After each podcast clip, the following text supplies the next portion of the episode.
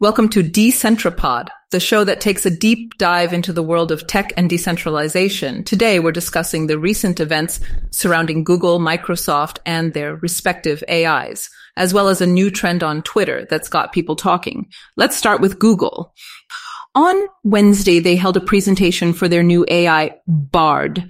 Unfortunately, there were a few technical issues that left the audience and their stockholders unimpressed. But even worse, the AI made an error in an advertisement, responding to a question about the James Webb Space Telescope with the incorrect answer that it took the first pictures of an exoplanet. In reality, the European Southern Observatory's Very Large Telescope, VLT, took these pictures in 2004. This mistake caused Google's stock to take a nosedive of 7%, resulting in a loss of $100 billion in market value. And to make matters worse, the AI was not even launched yet, with no announcement of when it would be. In comparison, Microsoft's Bing has already integrated their own version of a large language model, ChatGPT, which is already proving to be quite useful. With Google's presentation going so poorly, it has left people asking whether we will end up binging instead of Googling in the near future. Now onto the new trend on Twitter. Um, people have been using large language models to jailbreak them and force them to say uncensored stuff.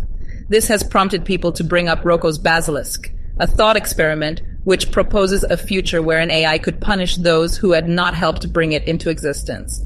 It remains to be seen whether this trend will bring about a new age of AI revolution, but it's certainly a topic worth keeping an eye on. Now into the insane part of the tech ecosystem, crypto Twitter. It's been a wild ride today in the crypto world. Let's dive in and take a look at what's been happening. First, Kat has prompted us to reminisce about the past two years since the rise of NFTs and crypto by reminding us that we were on the cover of Fortune in September 2021. In September 2022, Sam Bankman-Fried was also featured on the cover of Fortune magazine, touted as the next Warren Buffett. However, just months later, he crashed and burned.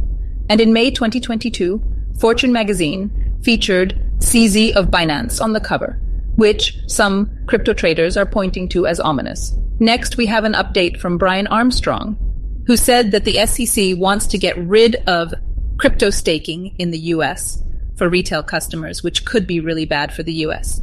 Jarinder.eth has an interesting thread about the high rewards skill based Web3 games model being a doomed model due to machine learning and reverse engineering.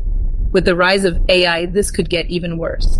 In lighter news, Edward Snowden jokingly confirmed that PoorDart is his alt. At least we think he was joking. Here's another bit of news that might make you giggle. Craig Wright has lost his copyright claim for BTC in a UK court. And finally, it seems like everyone is buying AI coins. That's all for today's cryptocurrency update. Until next time, stay safe and stay informed.